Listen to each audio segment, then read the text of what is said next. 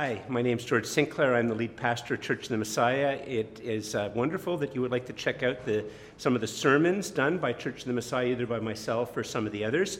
Uh, listen, just a couple of things. First of all, would you pray for us uh, that uh, we will uh, open God's word well uh, to his glory and for the good of people like yourself? the second thing is, um, if you aren't connected to a church and if you are a Christian, we really, I would really like to encourage you to find a, a good local church where they believe the Bible, uh, they preach the gospel, and if you have some trouble finding that, uh, send us an email. Uh, we will do what we can to help connect you uh, with a good local church wherever you are.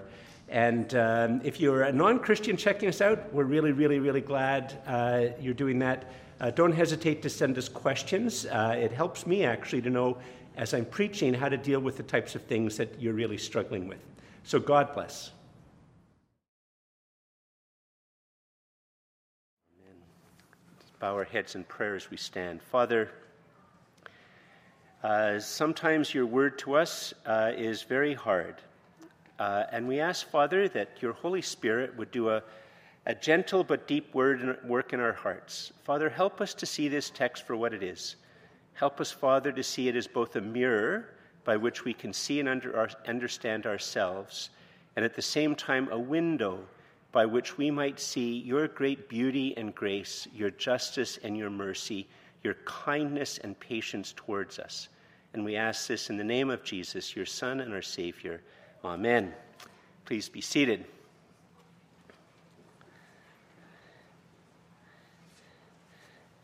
So, uh, if you were to make a list of the uh, top 10 Bible passages that uh, people in Ottawa would have problems with, I think every one of those lists would include the text that we're going to look at today. Um, those of you who are maybe watching this sermon uh, downline, you uh, didn't see the earlier part of the service. Uh, earlier, we read the story of Ananias and Sapphira. And uh, for what appears to be a trivial sin, uh, God strikes Ananias dead and then strikes Sapphira dead. And, um, and it's a very shocking text. And um, we find it, um, many Canadians uh, would find it objectionable. And in fact, the matter is, is that most Christians um, find it very problematic, at least most Christians uh, in Canada today. And um, it's, it's very interesting because uh, I'm going to look at the text, like uh, we're preaching through the book of Acts, so we're going to look at the text just before this and then the text just immediately after it. And if it wasn't for the Ananias and Sapphira text, the other text which leads into it would be seen as very controversial. Uh, but because of the Ananias and Sapphira text, it would be as if uh, there's a big grizzly in the room and I wanted to talk about everything other than the huge, hungry grizzly in the room, and, and you'd all be upset. So we, we need to look at the grizzly. I'll just say a couple of tiny comments upon this other text, which is also actually quite challenging. So if you have your Bibles, uh, I invite you to open up, and we'll begin with Acts chapter 4, verse 32. Acts chapter 4, uh, verse 32. And uh, uh, the flow of the, of the story, right? We're reading this ancient biography, uh, eyewitness, not biography, ancient uh, eyewitness history, eyewitness based history of the early, basically the first 30 years of the Jesus movement. And uh, what's just sort of happened uh, is a, a, couple of weeks or a month or so after Pentecost, Peter and John heal a man who was born lame, has born lame, and he was in his 40s. he's a very well known beggar. Uh, Peter and John uh, pray, and Jesus heals the, the beggar. Uh, it attracts a very large crowd. Peter preaches a sermon. Uh, the result of the sermon is that Peter and John are arrested. They spend a night in jail. The next day, they're grilled by the religious and political authorities uh, and warned not to do anything like this again. And they're, they're let go. They go and meet the other Christians, some of the other Christians, and they end up having a prayer meeting, and that's what we talked about last week. And now the story continues like this. And, and the, the way the story ended last week was uh, that they prayed that they would have boldness and clarity to declare about Jesus. And God showed that He was going to give that to them by shaking the room. And now the story continues. Verse 32. Now, the full number of those who believed were of one heart and soul, and no one said that any of the things that belonged to him was his own, but they had everything in common. And with great power, the apostles were giving testimony to the resurrection of the Lord Jesus, and great grace was upon them all. There was not a needy person among them, for as many as were owners of lands or houses sold them and brought the proceeds of what was sold and laid it at the apostles' feet, and it was distributed to each as any had need. Now, just sort of pause there for a second. You can see how this would be a bit of a controversial text. And if it wasn't for the fact that it's going to lead into the Ananias and Sapphira text, we'd spend a bit of talking about it. It's been used uh, throughout the years to say that uh, the Bible requires some type of uh, communist uh, political system or that Christians should practice that themselves. Uh, we'll see in a moment that that's not, that's not accurate. Um, and so, you know, I could do a whole sermon on limits and all that stuff, but here's, here's the main point that you get from it. It's even more uh, clear in the original language, is uh, that it wasn't that Peter and John and the apostles were treat, uh, teaching stewardship sermons. They weren't teaching tithing sermons. They weren't uh, casting vision for the need and then going around and getting people to fill out pledge cards. They weren't doing anything like that. All they did was preach the gospel.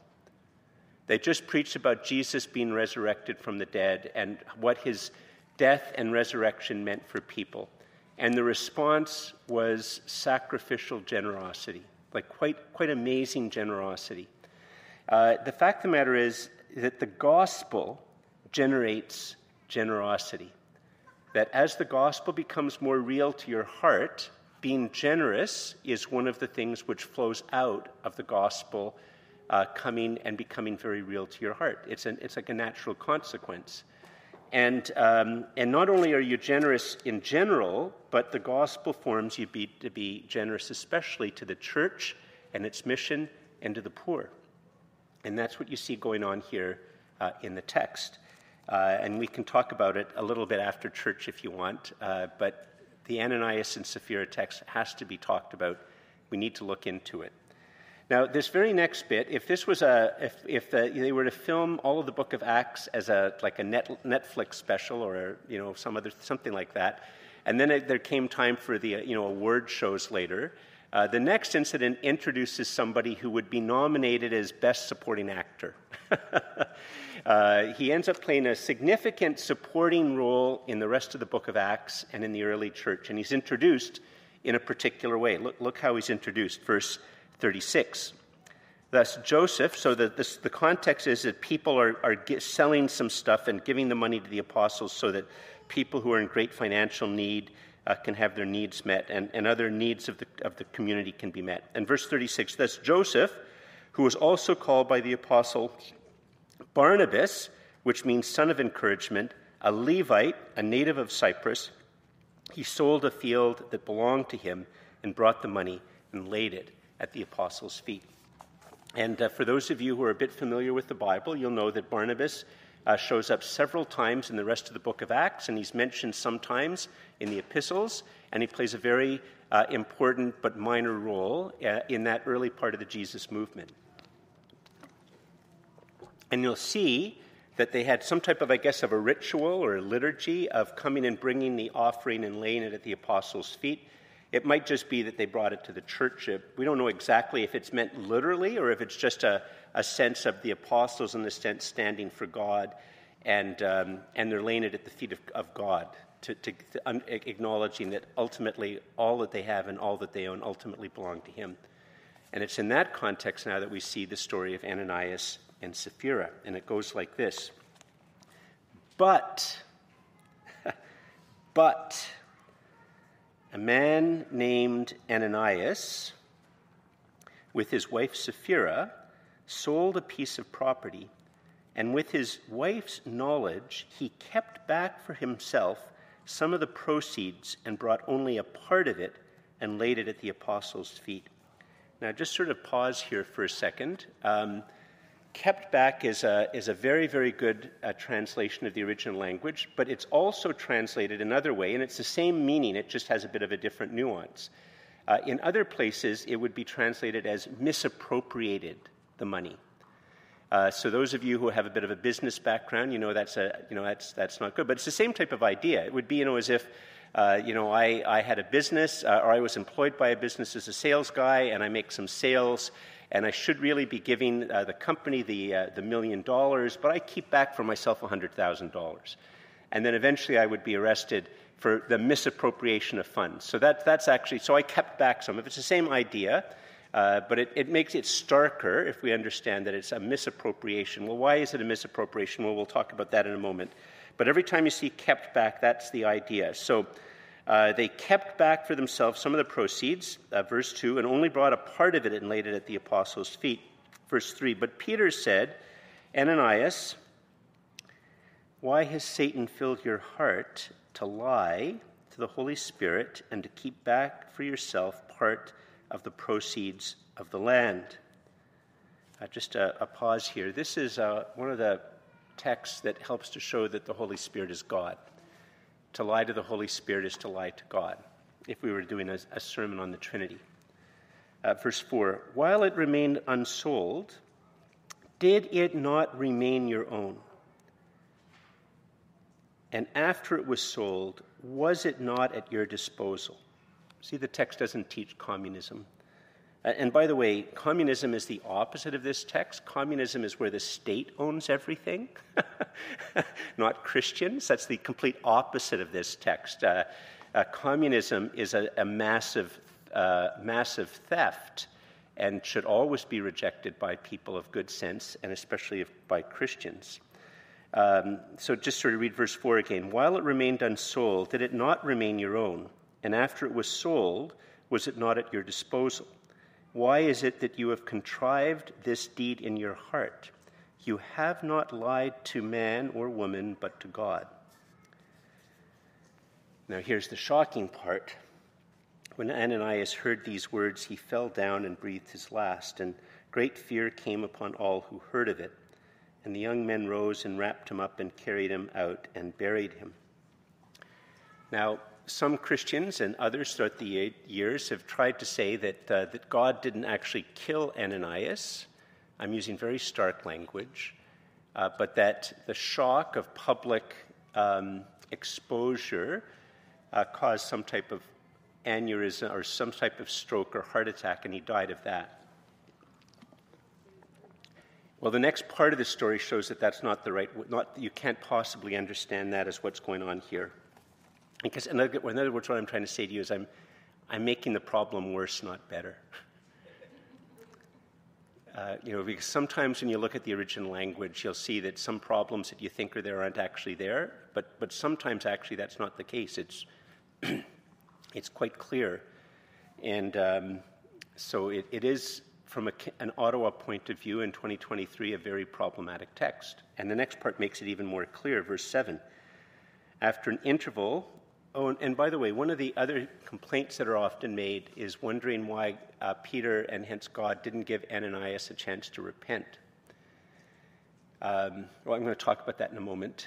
Uh, but we'll see that in a sense, uh, that offer of, to repent uh, is given uh, to Sapphira. Verse 7 After an interval of about three hours, his wife came in, not knowing what had happened, and Peter said to her, Tell me whether you sold the land for so much. And she said, Yes, for so much. But Peter said to her, How is it that you have agreed together? And in other words, they were, literally, they were, How did you, uh, how, have, how is it that you have come to be of one heart and mind with Ananias to test the Spirit of the Lord? Behold, the feet of those who have buried your husband are at the door, and they will carry you out. Immediately she fell down at his feet and breathed her last. When the young men came in, they found her dead, and they carried her out and buried her beside her husband. And great fear came upon the whole church and upon all who heard of these things. In other words, the the knowledge of this particular event caused great fear within the church and in the wider community outside of the church. And um, part of the reason that this text is such a shock, uh, which I'll talk about in a moment, we just find it offensive and problematic. Uh, but it's also a shock because of the context. Like the beginning context is very, very beautiful. um, that people are so struck with what Jesus has done for them that they would willingly give away significant amounts of their income to help others. That's very beautiful. It's very beautiful. And it says something about the power of the gospel and the goodness that comes from the gospel. Um, you know, you, you can, and, and it's, it's good. Some of you have had roles in politics, and some of you still have, and some of you might have in the future, and some of you have roles in the civil service. And it's a very good thing to help the state, to help the government to come up with just ways of taxation and just ways of spending the money. That's a very, very good endeavor. But we can never be completely and utterly dependent upon the state to do those things. That, in fact, most of the time, what makes life most living is the generosity of your neighbors and the kindness of those who are around you. And, um, and so there's something very beautiful about it, and it's accentuated in what happens immediately after the story of Ananias and Sapphira. Look what happens in, in verse 12. Now, many signs and wonders were regularly done among the people by the hands of the apostles, and they were all together in Solomon's portico. None of them, none of the rest, that's the, the wider community, dared join them, but the people held them in high esteem. In other words, basically, the community was of two minds. They don't want to join them, but they basically thought they were doing a good job. And at the same time, there's also another thing is that there's conversions happening. Look at verse 14. And more than ever, believers were added to the Lord, multitudes of both men and women, so that they even carried out the sick into the streets. That's just the wider community and laid them on, on cat cots and mats, that as Peter came by, at least his shadow might fall on some of them. The people also gathered from the towns around Jerusalem, bringing the sick and those afflicted with unclean spirits, and they were all healed. So we see here part of the shock that, um, and it's all just very beautiful, it's all very good, that uh, God does miracles through these people, and the miracles are miracles of healing people being restored to health. They're miracles of, of deliverance in terms of all of a sudden human beings who are oppressed by demonic forces, uh, which, which, lie and, and cause uh, slander to be said against yourself and to diminish you and to make you hate yourself and hate others, that you're delivered from that so that you can, you can begin to know the truth, you can begin to be of a sound mind, you can begin to have the type of freedom and autonomy that God desired for you to have. And, and, and so there's this financial generosity, there's this healing, there's a, an, a type of inner healing as well. And it's all beautiful, it's all very good, and it all happens surrounding this particular text of Ananias and Sapphira being struck dead by God. And it makes it even more shocking. So, what's going on? Well, I think, first of all, it's a natural human response to not like this text. It's a natural human response to have this text be a bit problematic. And I'll explain why that is in a moment. Um, one of the ways that Christians try to deal with this text, I think, is, is, a, is well meaning, well intended, but wrong. So they'll try to make it look like this was actually a really, really, really, really, really, really, really, really, really, really, really, really, really bad sin. And then, of course, if you do a really, really, really, really, really, really, really, really, really bad sin, that it's not that bad that God would actually strike you down. But the fact of the matter is, is that this is a garden variety sin. If I was to ask for a show of hands of who has ever tried to pretend that they prayed more than they actually did, or gave more than they actually did, or forgave more than they actually did, if any, any of you have been guilty of that, could you raise your hands? I'm not going to ask it most of us would raise our hands. And for those who didn't raise your hand, none of the rest of us would believe you. Not one of us would believe you. We'd say, those liars. of course they do all of those things. They, they, they pray less than they say they do, give less than they say they do, read the Bible less, not as kind, not as loving. It's, that type of self serving hypocrisy is a garden variety sin. And that's what they're guilty of. The text makes very clear that if Ananias and Sapphira, let's just you know put it in Canadian terms, if they said, "Listen, we have a cottage, and uh, we really see the great financial need of you know Church of the Messiah, and we have a cottage. It's valued at about you know eight hundred thousand dollars. You know, we got it a long time ago when cottages you, you could buy them for you know, for pennies almost, and, uh, but we'd sell that, and we'll, you know, we'll, we'll, we'll sell that, and, and, the money will go to, to meet the needs of the church. And they don't tell you that it's worth $800,000. They sell it for $800,000, and then they only give you $400,000 or $500,000, keeping the rest. Well, if they had begun by saying, uh, you know, listen, uh, I need to keep a couple hundred thousand dollars for my retirement fund, uh, but the rest will all go to the church. That, see, Ananias and Sapphira would have been fine if they'd said something like that. The problem is they implied that they were giving the whole proceeds of the cottage, but then kept back a big chunk. Uh, and they, so they were pretending that they were far more generous than they actually were, and, um, and God strikes them dead. So it's a very, very garden variety, garden variety sin. Um, I'll also say one other thing before we get a little bit more into it, because some of you might be wondering, George, where on earth are you going? Like, this is just getting worse and worse. It's more depressing every moment you speak. It does show, by the way, the profound historical integrity of Luke that he would include this text. Like you could well imagine if he'd written a text about the early Jesus movement, uh, the first 30 years of the Jesus movement, and and people who were familiar with that time period read it and said, oh, yeah, just look at those Christians trying to dodge the Ananias and Sapphira story. no, he put it in. He put it in, even though it would have been a very shocking and problematic text. So, what's going on? I'm going to make it even worse before I. Well, actually, you know what? The whole thing is very sobering. To the Bible, all human death is God's judgment on your sin. My death is God's judgment on my sin, and on you, and on you, and on you, and on you, and on you, and on you. All death, every human death, not all death, all human death is God's judgment on your sin. That's a significant part of what death is. If you go back and you read Genesis 2 and Genesis 3, Genesis 1, 2, and 3, but especially Genesis 3, you'll see how sin entered God's good creation.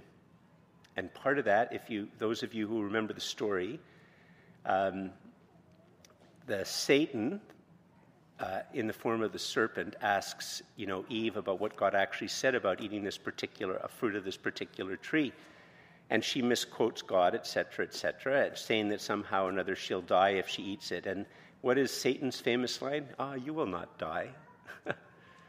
you will not die. Satan lies.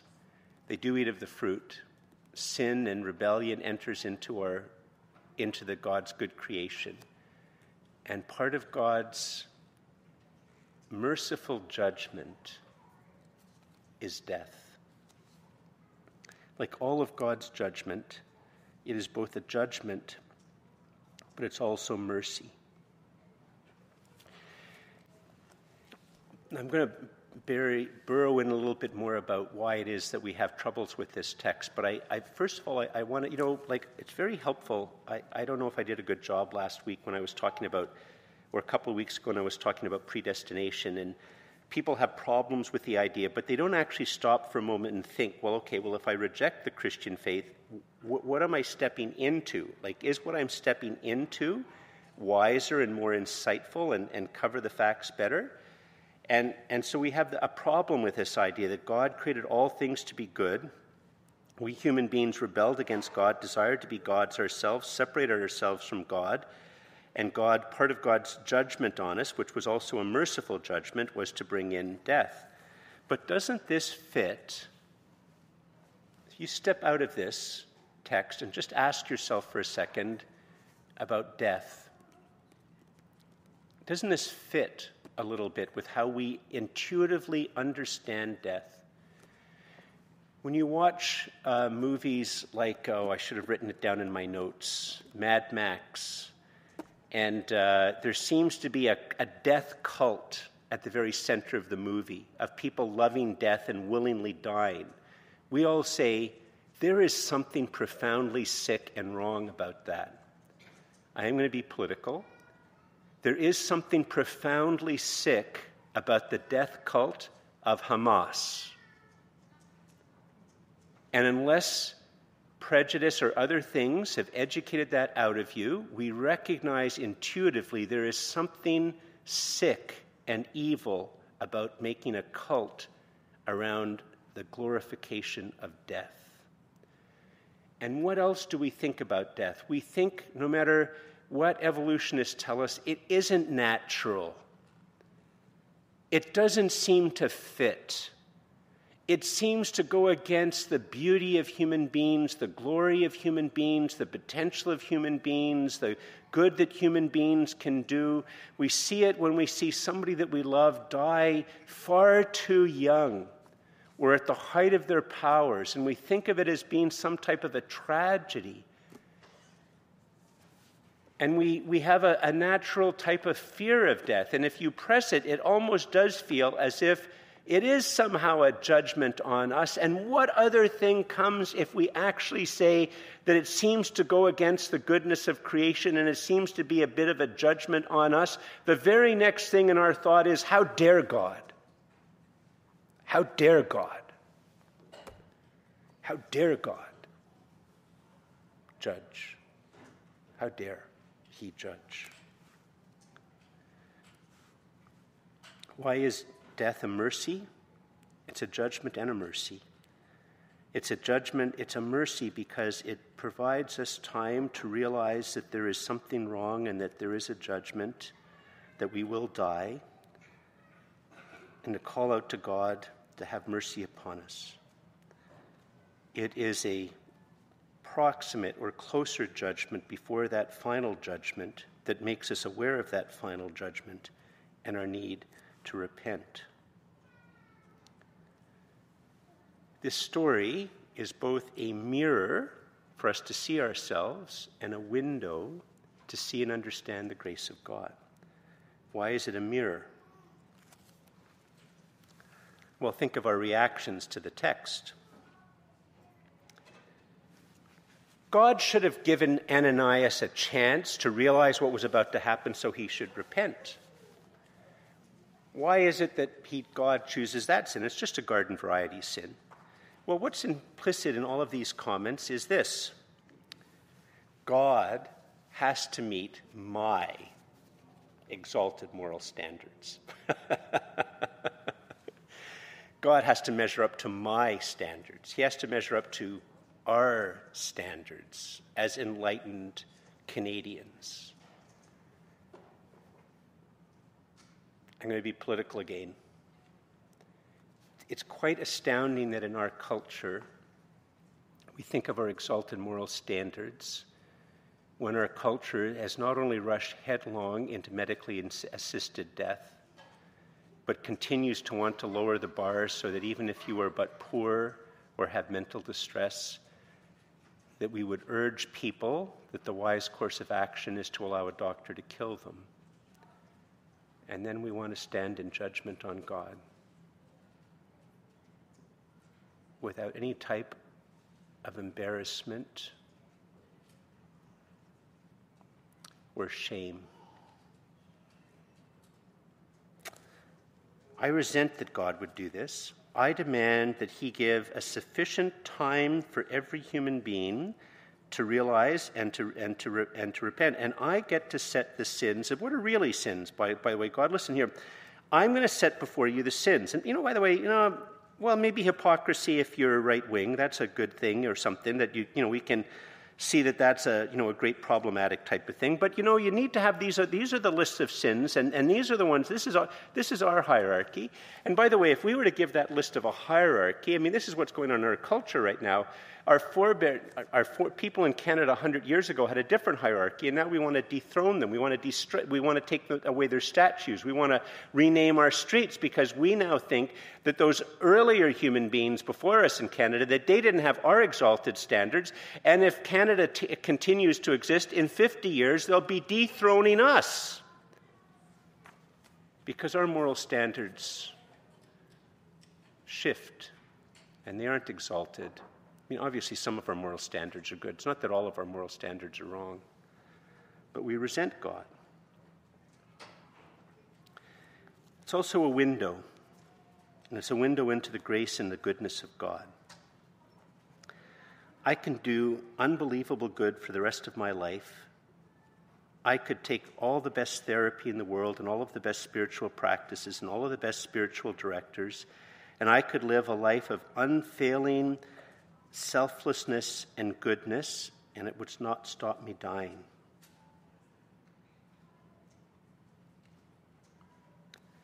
And because all human death is God's judgment on sin,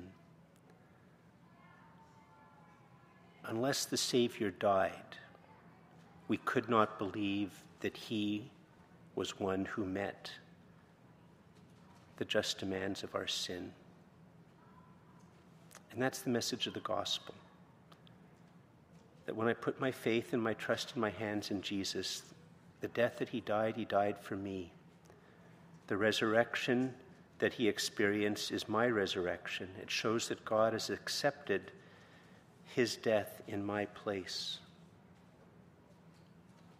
You see, we have a correct intuition that if there is a God who does exist, that he really is really real, he should be beautiful, he should be good, he should be true, he should be just, he should be merciful. And if he's really good and really true and really just, it means he cannot allow lies and injustice and selfishness and hatred and envy and pride and self centeredness and looking down our nose at others and all of those things, that obviously we cannot stand in His presence and we cannot rid ourselves of these things. Even if we were able to rid ourselves of these things from now on, every human being is a little bit like a tree, where you can tell by the rings in the circle of, of, of the depth of the tree that those earlier lives of the tree are all still in there.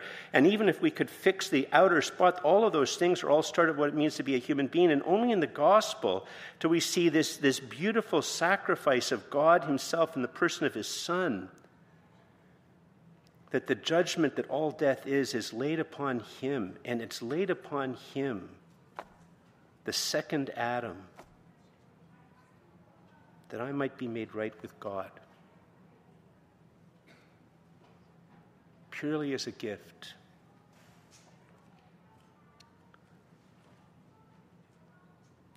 God, in his goodness and, goodness and truth and justice and beauty, offers us Jesus. Now, why is it that as the gospel becomes more real to our heart, that we would be more generous? Well, it's the same in all of these things. As God's mercy becomes in Christ on his cross, becomes more real to our heart, we begin to be shaped to be merciful. When we understand that Christ's death on the cross for us was a profound act of forgiveness by God, then for us forgiving others we are shaped for that. It becomes more reasonable. When we see that Jesus' death upon the cross is an act of profound generosity, beautiful generosity on the part of God towards us, then our being generous starts to be a natural type of thing that flows from it. When we see that God takes the truth of our human condition and still does something true in history by having his son die upon the cross, then truth becomes something that matters to us. And we could go on and on and on. It all flows in a sense, as the gospel becomes more real to us, these things we are shaped as we accept the gospel, as it becomes more real to our heart, we are shaped by these things to live a particular way of life. And it's not just that the story shapes us, but because the God of the Bible is real and Jesus really did rise from the dead, we have a Father. We are in the presence of our Father in heaven this morning, folks. We are before his throne and his desire is to give you and me grace. And Jesus is present, he is with us. He is for us. He puts his arms around you and me, even as we gather. And the Holy Spirit is here, brothers and sisters. And He knows the worries and the cares of your heart, and the Holy Spirit is here to minister to you in the very depth of who you are. It's not just a story, God is real. And He looks upon each one of us in Christ, and He loves you. He is for you. Please stand.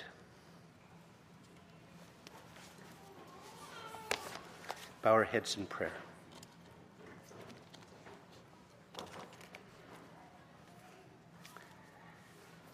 Father, uh, you know that we can't follow you perfectly, uh, and still you love us. But you do, you do know that we can follow you. And when you see us following you, even if it's very imperfect, you see the goodness in our attempt to follow you. You see the goodness of our attempts at generosity and being generous and speaking the truth and speaking out against injustice and standing for life and praying for healing and Father, we know that we're not perfect, and we give you thanks and praise that we have a Savior who made the perfect sacrifice for us. And we know, Father, that you have not called us to live a life that's impossible to lead. You have called us to live a life where real goodness can grow in us, and real generosity can grow in us, and real truth telling can grow in us. And and Father, we know that your scripture shows that there's higher up and deeper in and farther in that we can go, but that our acts of obedience, even today, are things that make you smile. And we ask, Father, that the Holy Spirit would bring the reality of Jesus and what he has done for us on the cross, that that would come deep into our hearts, that that would be ever more precious to us, and that, Father, we might know we are in your presence. So we are not just praying to nothing, that you hear us that Jesus is present, that the Holy Spirit is here. And Father, help us to be open, to know, to live out of your grace and goodness that comes to us through the cross and your ongoing grace and goodness towards us as you delight in even our tiniest acts of obedience. So, Father, help us to live as free men and women, saved by Jesus, learning to be generous, learning to speak the truth, learning to be just, learning to speak the gospel and share the gospel with others. And we ask all these things in the name of Jesus, your Son and our Savior. Amen.